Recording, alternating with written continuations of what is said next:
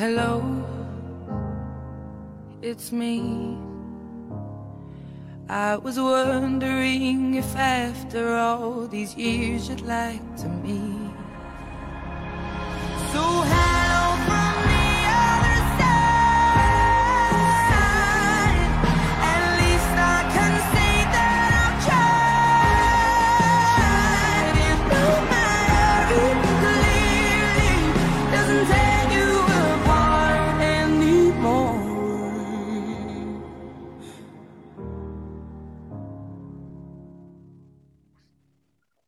欢迎收听最新一期的始发狐狸堡。大家好，我是亚秋。哎呀，大家好，我是主页。这个哎呀还是有故事的哈。对，其实这个大家听到这期节目的时候，这已经是我们录第二遍了。为什么要 为什么要录第二遍呢？这个飞哥可以可以给大家讲一下。主要是咱们这个计划不周，对，主要是其实我知道之前有几期节目里，大家有跟我们反馈说，有些时候可能一是可能飞哥的声音比较小，二是可能有些时候像我们直播的时候有断断续续的这个问题。对嗯，所以呢，我们也是希望把之后的每期节目的这个音质给大家提上去，把这个水平给大家做好。今天是因为上午的时候我们去吉列看了爱国者本周的最后一次训练，他们是在吉列体育场的内场训练。啊、亚秋跟我呢，本来想在训练完了之后，在吉列体育场那里录一期，其实我们也录了，但是录完之后发现效果不好。这个开头前面一半还不错，后边好像就不行了。后边因为因为今天他他没有开放工作间，所以我们只好在体育场边儿录。呃，对开，始然后这个球迷啊，太太多了，汤菲利的球迷太多了，在外边叫啊什么的，特别的吵，所以我们以我们的这后边的效果确实不太好，所以我们只只得回家再录一遍。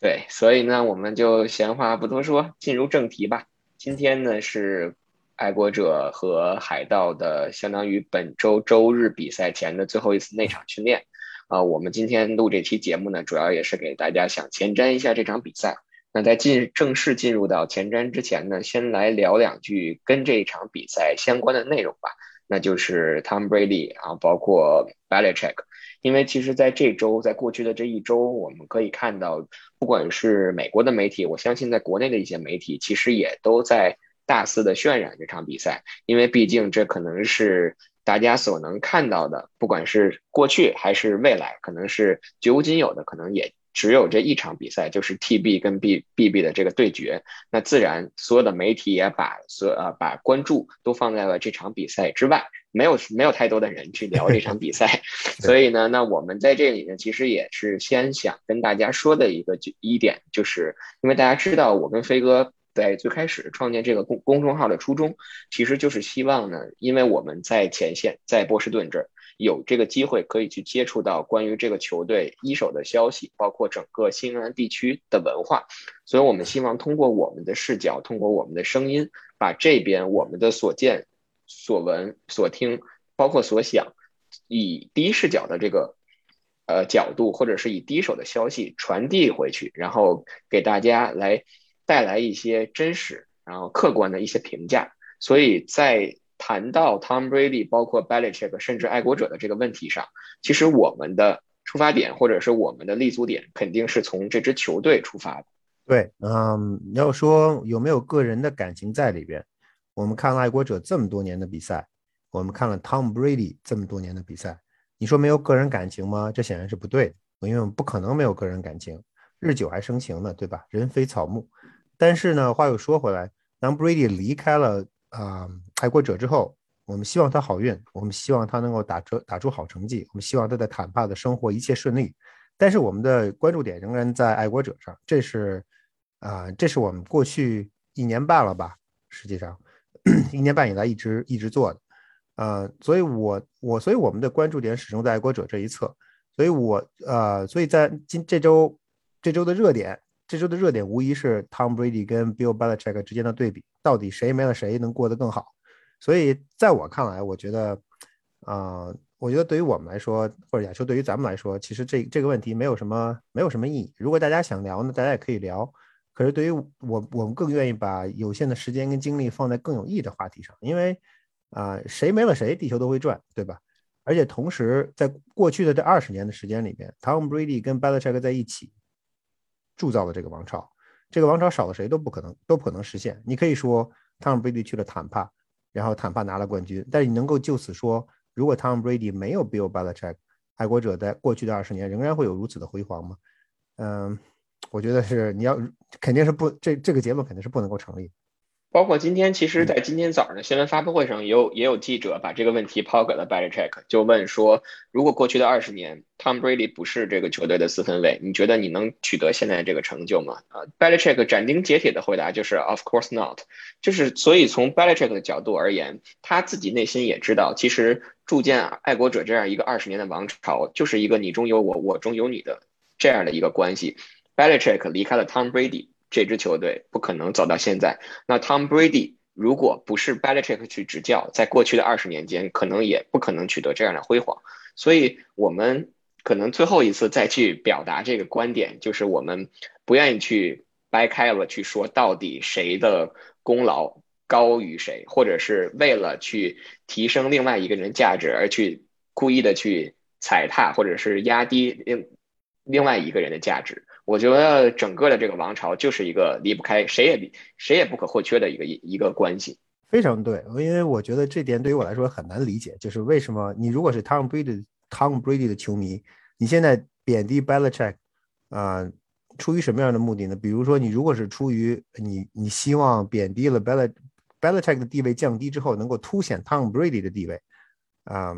好吧，可以理解。但是如果你是因为你觉得你自己的偶像，觉得你自己的球星在新英格兰受了委屈了，所以你心怀不满，所以想贬低 Belichick 出气，我觉得你大可不必。双方的当事人在过去的二十年里面，他们中间肯定有不肯定有一些磕磕绊绊，但是二十年九进超级碗六座总冠军，你换谁，随便你找任何一名职业职业运动员和职业教练，他们都会都会愿意接受这样的结果。对，所以其实刚才我们说到，就是从我们的角度而言，我们还是想给大家尽可能的客观公正的把我们看到的最最直观的一手的消息传递回去。说到这个一手呢，也就提到了，其实这周还有一个事儿，就是 ESPN 的某位记者啊，通过自己的二三四五六手消息写了一本书。飞哥可以给我们讲讲。哎，就你说的没错，这个 Wickersham，嗯。是 ESPN 的调查型记者，也就是说，他不是跟踪热点的，他不是说啊跑这个队，然后去那里看球，然后如此这般。他实际上是是调查深入的，要写文章的，呃，对于一个主题非常深入去深入的去研究，然后去写。嗯，他的有些文章其实很好看，包括就是当他有篇文章，我记得如果没记错的话。看过他就是关于两支 L A 的球队为什么会搬到为什么前仆后继的搬到 L A，这是这这是 Wickersham 的一篇文章写的很好，但是他在爱国者这里，我觉得亚秋你刚才说的特别对，他有一个问题啊，如果大家有印象的话，二零一七赛季在 Jimmy Garoppolo 被送走之后啊，Wickersham 就曾经发布过一篇文章，他当时第一次吧，算是第一次郑重其事的把啊 Bob Kraft。Bill Belichick 跟 Tom Brady 三个人之间的三角畸形关系公之于众，啊，然后曾经我记得特别特别清楚，他里边说了很多很有趣的话题，或者说或者说他披露了很多很有趣的现象，但是问题是什么？问题是他的这些现象都不是他自己亲眼所见，比如说他会说，他有一点就是说，当把 Jimmy Garoppolo 送走了之后，我听说听谁谁谁说，Tom Brady 看上去在训练当中更开心了。你说它是真的吗？你好像也不能完全说它是真的。你说它是假的吗？你好像也不能完全说它是假的，因为它确实听人家说，看上去好像它一大堆的定语，一大堆的就模棱两可的词放在这里，把这个事实给你摆出来了。他是调查型记者，这是他调查出来的所谓的事实，你相不相信，完全看你。他他的特点其实就是把这些拼拼凑凑的加在一起，然后往上一扔，然后告诉我们一个似是而非的事实。当然，当然，我之前我曾经在微博里说过，这 Wickersham 实际上跟 Tom Brady 两个人之间的关系不错，因为我记得他当时曾经接受过接受过 ESPN 的自己电视台的专访，他曾经说过，就是当他还是一个名不见经传的小卒的时候，二零零一赛季左右，他刚刚从大学毕业，呃，还其实还没有毕业，他当时可能还在实习阶段，来到了 Patriots，然后当时 Tom Brady 还不是还没什么还没什么名望呢，刚刚被选中，第一个赛季还没怎么打。所以在那样的环境下，他见过见过 Tom Brady，两个人之间擦出了一些火花所以这个可能是他在后来行文的过程当中，我如果大家没有大家如果能够记得的话，在二零一七赛季，包括这本书，它实际上是以 Tom Brady 的视角来写的，他实际上是在为 Tom Brady 在做代言，所以，所以自然而然，在他的文章当中，对 Belichick 的评论始终都是比较负面。啊，姑且不说这些，但是就说到他引用的这些事实，呃，因为这本书明确的他自己在书中书中坦诚，他没有跟没有没有机会采访到直接的这个当事人。因为当事人恐怕心知肚明，都拒绝了他的采访，所以他只好用刚才亚秋你说的啊，第一手、第二手、第三手、第四手、第五手的资料充斥了这本书。我们不能说这些东西都是都是莫须有，都是子虚乌有。但是你要是想给他多大的可信度，我看也未必。对这个确对这个东西确实是这样的，就是咱们开个玩笑说，咱们之前去更衣室的时候，我可以跟大家说，Tom Brady 的这个训练师在更衣室里。不需要任何的权限，可以在非常自由的穿梭，而且可以跟这个 Belichick 一句话都不说。但是我如果只把这个事实放到这儿的话，之后我再说的任何东西，可可就是我的揣测。哎，亚秋，你你记不记得他看上去好像不太高兴？对，非常 板着脸，对吧？所以后面这些东西大家都可以去想。所以我们可能举着一个小的例子，也只是跟大家说，就是确实在去辨别一个信息的这种，不能说真假。辨别这个信息的可信度究竟有多少的时候，大家也可以根据这个人他所能接触到的这些信息的来源去做一个甄别。对，亚秋你说的非常对。之所以我后来在我后来提也提到了《王朝》这本书，是因为很大的区别在于，《王朝》这本书的作者接触到了爱国者很多的第一手的资料，他实际上跟着 Craft 走了一个赛季，看到了很多啊，Tom Brady 发给 Craft 的短信、email。同时看到了 Craft Craft 和 Tom Brady 的很多交流，他是作为一个见证人出现在激烈体育场。那他这本书生成了之后，他里面提到的事实，那自然和我听张三李四王二麻子说了点什么事儿，好像似乎有这么有这么档子事儿，这个分量我个人认为是不一样。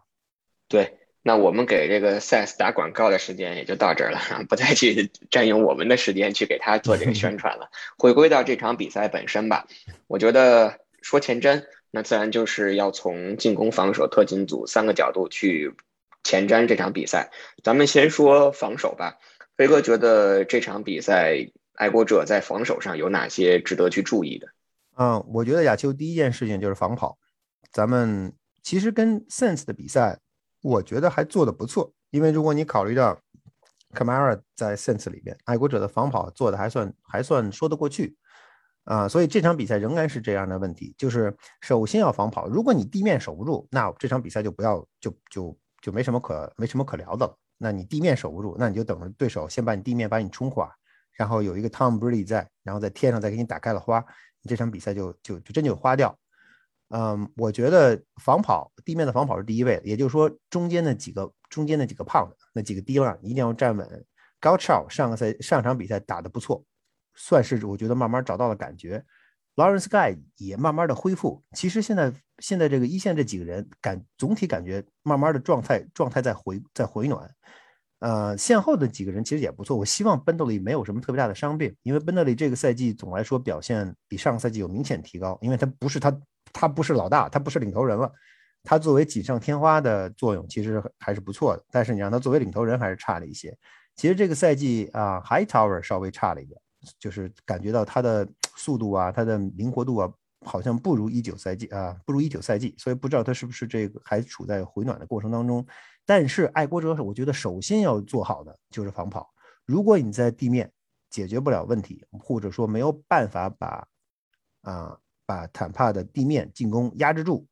这个就这个问题来说就比较严重。当然，我们知道 Bernard 伤了，就是他们少了一名非常非常出色的跑锋，偶尔跑位，但这对爱国者来说是一个好消息。但是 Bernard 还在，所以呃，防守的任务、防跑的任务并不轻松。然后接下来呢，亚球就是我们仍然说一线，一线在防跑之余，更重要的事情是什么？是对四分卫保持压力。我们看了 Tom Brady 这么多年的球。嗯，对他来说，其实最大的、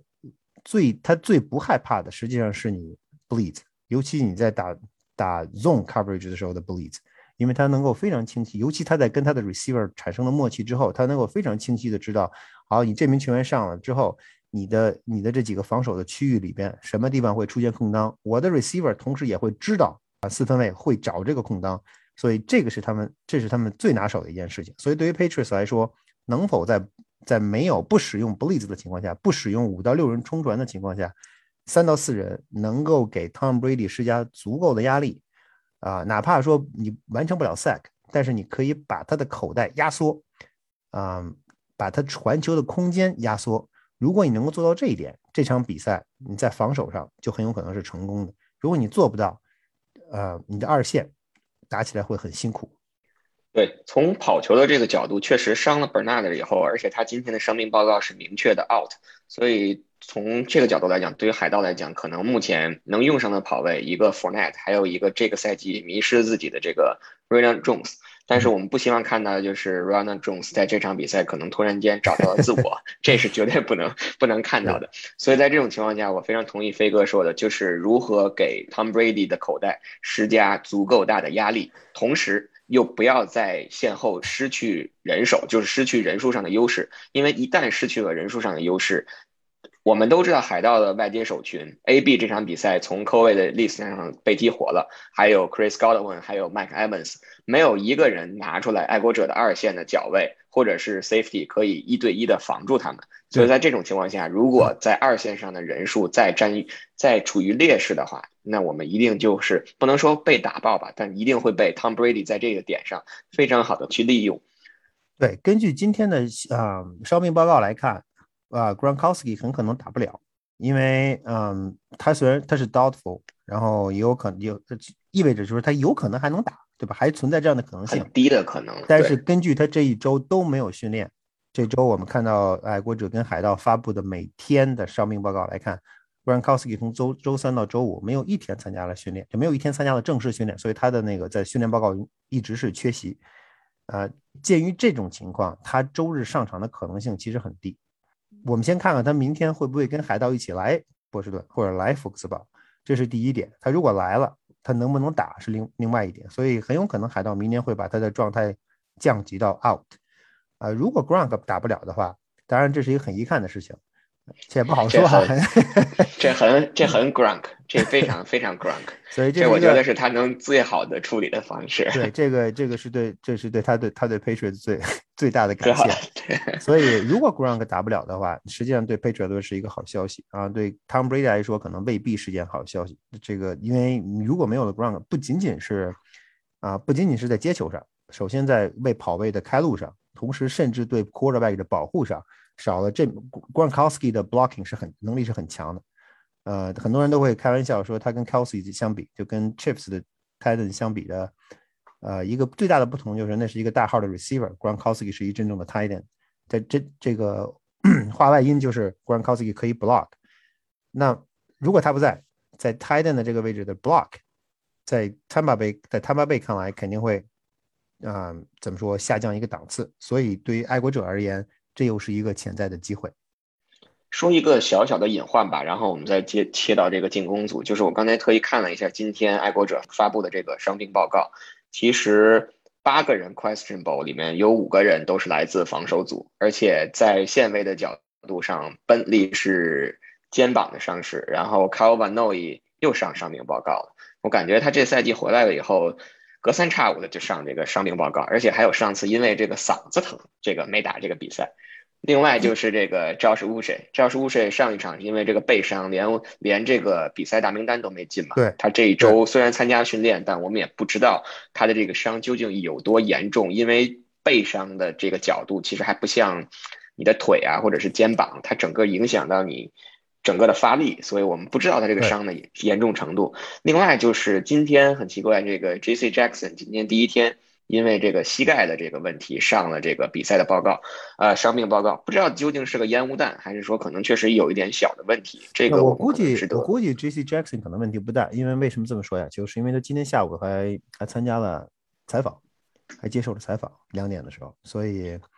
呃，他如果要真他如果要真有问题的话，恐怕采访他就不会参加。他所以目前来看，他应该没有什么太大的事儿。哎，这场比赛可能不不不希望这么说，但是可能还还要指望他呢。毕竟是现在头队内的头号将对，爱国者在防守，在这场比赛里最重要的一点就是要快，一定要快，冲击四分卫快，然后 coverage 要快，啊，快中才有可能出机会。如果你慢，就不会有机会。大家都记得，呃，其实前两天我在复盘的时候说过一句话，就是你在在打比赛的时候或者在防守的时候，嗯。要打的 aggressive 一些，实际上就要快一些，往上冲的时候就要快。你如果快了，你你的很多漏洞自然而然就就就被你的速度弥补了。爱国者上场跟 Sense 打的比赛，实际上在速度上是非常欠缺的。他们可能更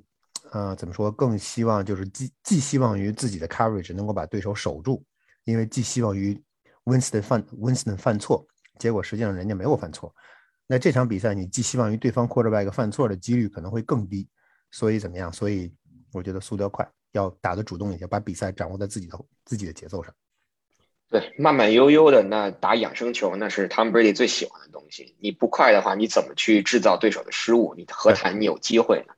好，那我们现在就进到这个进攻组的这个前瞻。进攻组，我觉得最关我最关心的点，其实第一点或者说是最重要点，那就是进攻锋线了。因为从目前的角度来看，Trent Brown 这场比赛应该会回归。那在右截锋的这个位置上，可能相对来说就会比之前两场连续去使用的这个 Justin Heron 啊，包括这个 Yasir Durant 的能力肯定会要高出一截的。但是究竟他的这个伤病能支撑他打多久，这是一个未知数。因为他第一场比赛其实一个 drive。没打完就下去了，然后我们就再也没见到过他。那歇了三个礼拜了，怎怎么着也得你歇了三个礼拜，目的对呀，目的非常明确，就是要打这场比赛嘛，对吧？你不能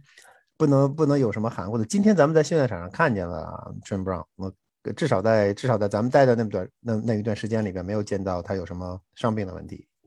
然后另外就是左截锋这个 S L Win 又又一次因为这个膝盖的这个问题，应该是老问题了，上了这个伤病名单，出场肯定不是一个问题。但是从爱国者的角度，在左截锋的这个位置上，或者说不仅限于左截锋，整个的一条进攻锋线，如果不能给 Mac Jones 提供足够强的口袋保护，或者说在另外一个角度，如果不能在跑球、冲球这个开路的问题上解决的话，那我觉得这场比赛其实爱国者很难打开自己的进攻局面。亚秋，你说的非常对，大家都在嘲笑说 Tampa Bay 有一条最烂的二线，确实不假，但是人家的一线很强啊。大家别忘了，这个你的四分卫他的二线差，二线差怎么体现？是能，要体现在你的四分卫能把球送出去的基础上，你的 receiver 能够 open，四分卫能够看到，四分卫把球传出去，receiver 接到球，然后你现在可以转过来说，哈哈哈，你的二线太烂了。但是如果你的锋线挡不住对手的冲传，如果你的锋线没有办法保护你的四分卫，给你的四攻四分卫足够的时间跟空间完成传球，那人家的二线烂有什么关系呢？我们去年其实是一个反例，爱国者的二线很强，结果冲传非常弱，所以你的二线成了一堆靶子。当你当你的现在这种情况，如果你如果这场比赛爱国者的锋线仍然无法有效的保护 Mac Jones 的话，那恐怕最终嗯最终会被大家嘲笑的不是。不是坦巴贝的二线，而是爱国者的锋线，所以锋线在这个位置上，就今天的在这周日的比赛会非常重要。刚才亚秋你也谈到说，锋线除了保除了保护 Mac Jones 之外，另外一点重要的一点就是要冲球。呃，我觉得爱国者在这周在跑位上，呃，需要好好的研究一下或者想一下，到底谁上谁不上，因为 James White 没有了，这是一个很遗憾的事情。James White 今天已经上了 IR，也就意味着。他的赛季可以算是正式结束了。那你的是主力的跑位应该是 d a m i n Harris 啊。上一场上一场比赛的第二节或者下半场，实际上你的主力跑位变成了 Brandon Bolden，这是不可以不可以接受的，这是个不能够接受的事实。无论如何，你都不应该让 Brandon Bolden 去啊去带着你这个这个带着你的带着你的进攻组抱着球替你的进攻组冲锋陷阵，因为他不是不是这样的类型的球员。你真正这样类型球员是谁 d a m i n Harris。除了 Harris 之外，剩下的这个位置就是你的第二跑位，或者你的 third down back 到底放谁？你可以放放啊 Stevenson 今年的新秀，但是我觉得 JJ Taylor 这场比赛可能会得到一个不错的发挥，不错的机会。千万不要犯错，这些年轻的小小朋友们在这样的比赛里边，可能他的心情啊、情绪啊都会有一些起伏，千万不要犯错。对，就是说大家。不要去过度的解读这个海盗的二线有多烂，因为说句实话，我们回想一下海盗打过的这前三场比赛，第一场打牛仔，人家有 C.D. Lamb，有 Amani Cooper；第二场去打这个猎鹰，这个有这个 Russell Gage，还有这 Calvin Ridley；然后上一场去打这个 Rams，有到现在打得非常好、非常火热的这个 Cooper Cup。但是说句实话，咱们哪个外接手，咱们可能现在都分不清楚自己队内的一号外接手是谁，对吧？我们谁说我们不知道谁谁是一号外接手？我们知道谁是一号外接手，今天还看见了。今天看见了一号一号外接手，不对，但是明天能不能被激活，那都是另外一码事儿。对，所以在这个角度上来讲，不管是 Agler 还是 Kendrick Bourne，甚至包括 Myers，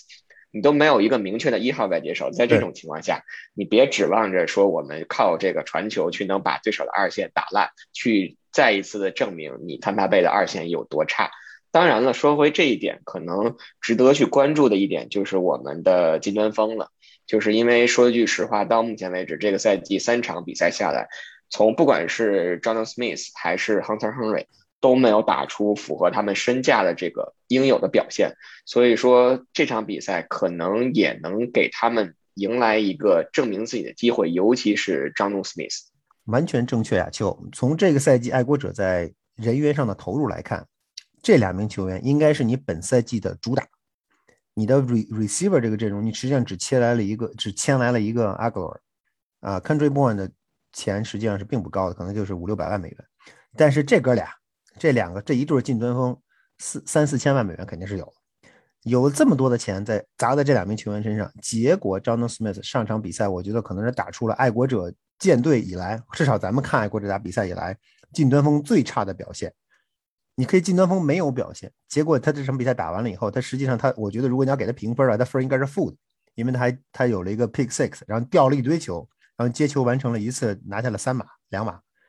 所以，所以这个这个这个球员的这种表现是完全不可以接受的。我觉得对于 John John Smith 自己来说，他恐怕也认识到这一点，所以他能力绝对是有，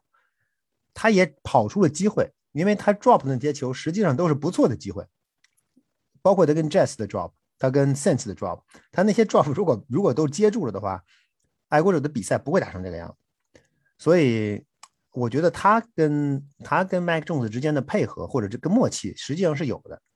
这个球怎么能不掉？这个其实跟 quarterback 没有什么直接的关系，主要还是还是爱外接手的问题，还是接球手的问题。你这个球，这个球。作为麦克琼斯来说，能不能传得更准一点，我们也不知道。其实这球在我看来已经传得很准了。你是一个职业的，你你每年拿着好几千万美元的接球手，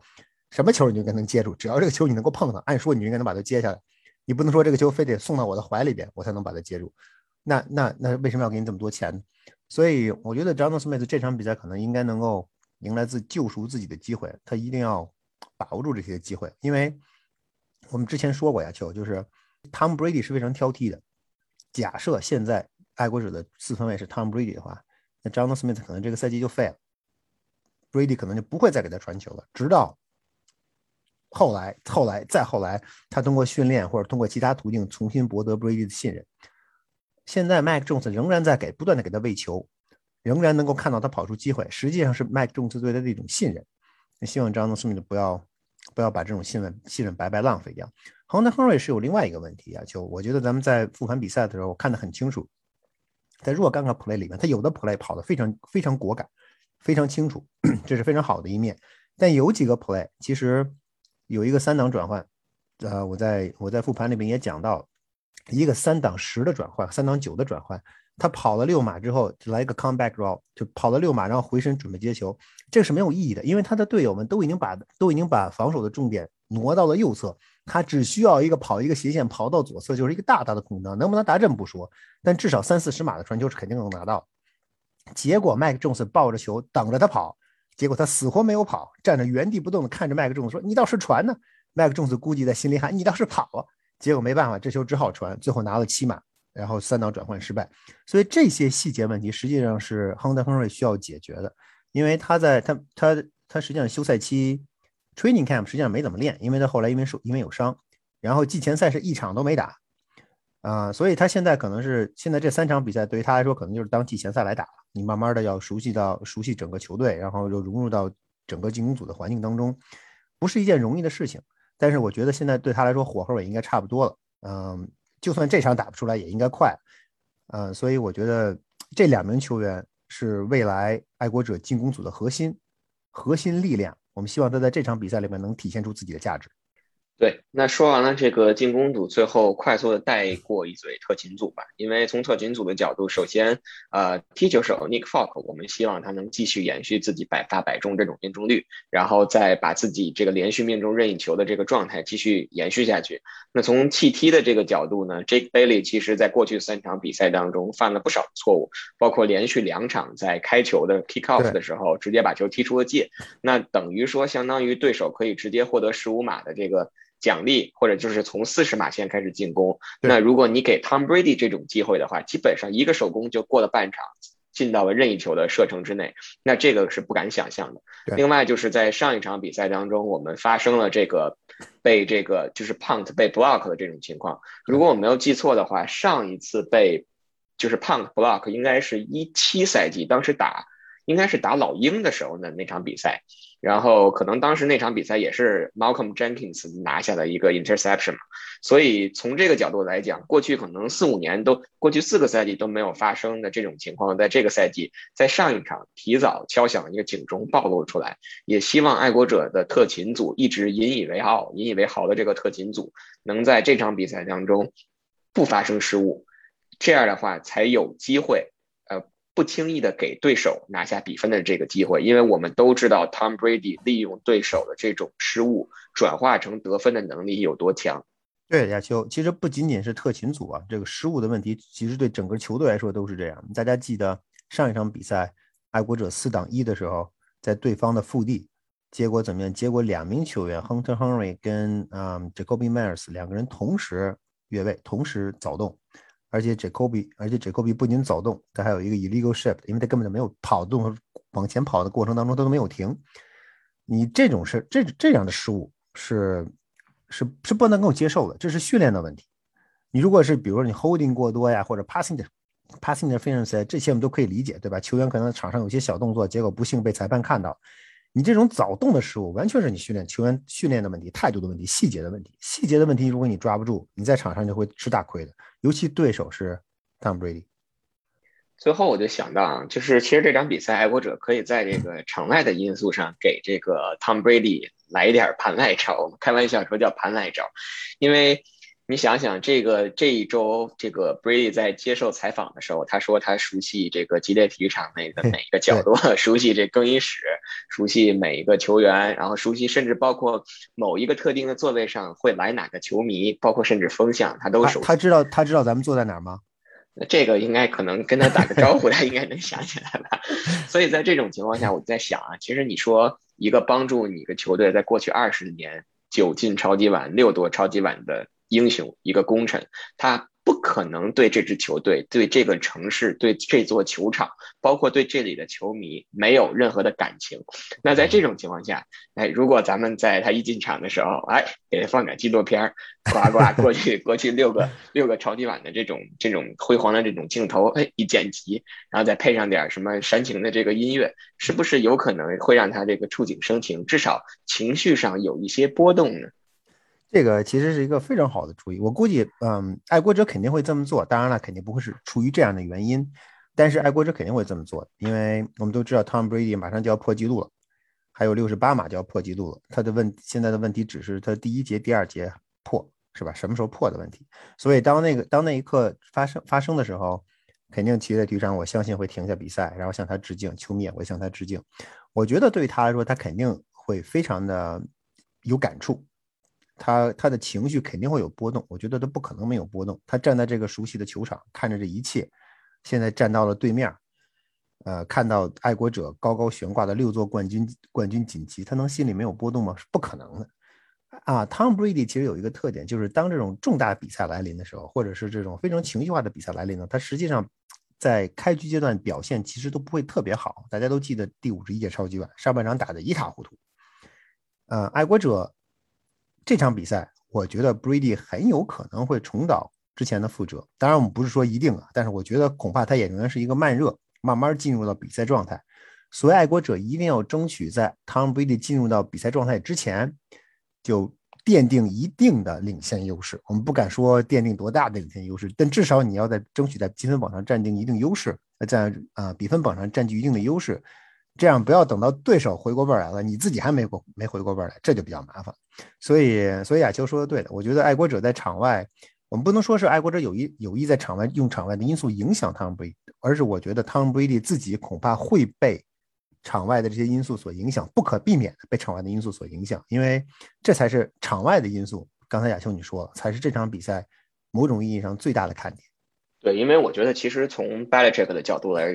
来讲，他会对整个的球队的动员，就是这只是一场普通一场比赛，就像我们上回说的，这就是二零二一赛季二百七十二场常规赛里再平平淡无奇的一场比赛了，只是媒体球迷给这场比赛赋予了太多的意义。但是从球员的角度，可能包括 Matt Juden 在这场比赛在这周接受采访的时候，他也说，就是以前他在乌鸦的时候，也是经常要去想办法去 sack Tom Brady 的。那这场比赛从他的角度来讲，没有任何的变化，对不对？是，所以他这场比赛可能会更加更加凶猛的去去这个想去 sack 这个 Brady。所以我觉得，当然我们刚才只是开玩笑说，爱国者会可能会在场外有这些，不管是纪录片也好，或者是什么样的举动，但其实。这这一些的行为或者这个举动，其实我觉得也是对 Tom Brady 的一种尊敬，一个帮助你，对吧？一个帮助你在过去二十年拿了六个超级碗。冠军的这样一个四分卫回到这里，难道球迷在他入场的时候不会报以最热烈的掌声吗？难道会会会响起嘘声吗？我觉得这个是不太现实的。当然会有一些嘘声，但是我觉得对于 Tom Brady，哪怕是对于他过去对这支球队所做出贡献的一种认可，球迷也会给他献上最热烈的掌声。但是当比赛响起的那一刹那，那就是真真刀真枪的去比了。那呃，我觉得吉列体育场呢，嗯，吉列体育场的氛围肯定会非常好，球迷的倾向性也会非常明显，支持他支持他们贝蒂的人可能会有，但是绝大多数的爱国者球迷，我觉得毫无疑问会毫无保留的支持新英格兰爱国者。昨天看了一个笑话，说这场比赛在基德体育场内的球迷支持 Tom Brady 的，可能除了开场时候为 Tom Brady 这个鼓掌喝彩啊，在比赛当中如果还去支持他的，要么就是从坦帕过来的球迷，要么就是一些游客，他们只是为了这场比赛的噱头而来。我相信真正的在这个地区看着爱国者长大的这些这些球迷，他们还会把自己的心有所属归到这个爱国者这支球队本身。亚秋，我我我想突然想起一件事，我准备礼拜天带一件球衣去球场，穿着汤姆布雷迪的衣服去球场。那我只能穿 Gronk 了。然后在比赛开始之后就把它脱掉好了。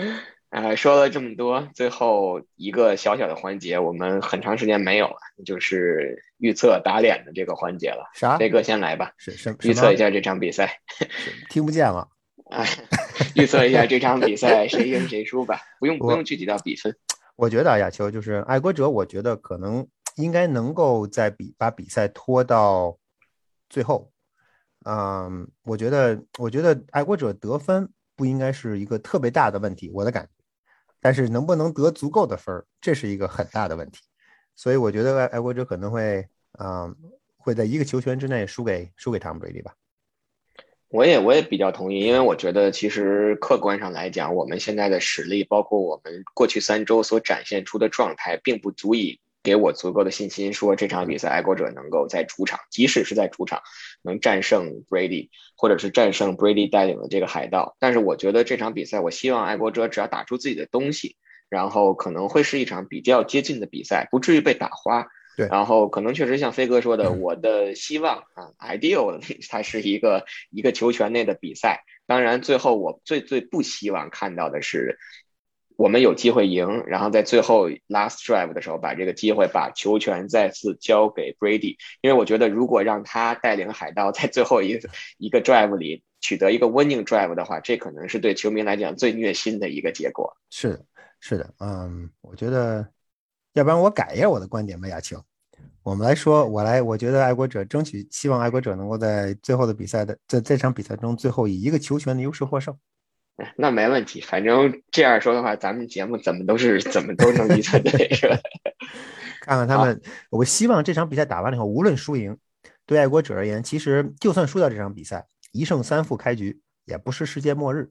对吧？因为因为未来的赛程、未来的比赛还很多，爱国者仍然有机会。我希望他们这场比赛打完之后，收获的更多的是信心跟希望，而不是遗憾。对我希望这周咱们再去写战报，包括写战术本的时候，更多的是表扬的地方，而不是再去持续的去挑刺儿。对，呃，正好现在是国内应该是国庆啊，首先应该还是先祝大家这个国庆快乐。然后才想起来祝人家国庆快乐，因为咱也没有国庆嘛，是不是？毕竟是这，毕竟是这样的。所以呢，另外呢，就是好像我据我得知，就是这场比赛在国内腾讯也会对这场比赛进行一个免费的直播。对，即使大家没有买这个会员，给腾讯一点掌声。对，即使大家没有买这个会员，也可以免费的看这场比赛，正值这个国庆的黄金周。然后还是希望大家能够在周一的早上，然后起床早早一点起床，然后去关注这场比赛。那我跟飞哥呢，也会无一例外的对这场比赛呢，对到主场进行报道。同时，我们可能会在赛前也加一次直播啊，具体的。时间呢，包括形式呢，我们再再去商量一下，然后我们也会在微博上给大家做一个提前的预告。好的，然后我准备吃完中午饭就去了呀，就啊，那我就不去了，毕竟也是一个不不是特别好的一比较虐心的一个一个。那我就替你把晚饭吃了。好，那我们今天的呢这期节目呢就到这里，非常感谢大家的收听，谢谢大家，我们两天后。激烈体育场见，对我们下期节目再见，再见。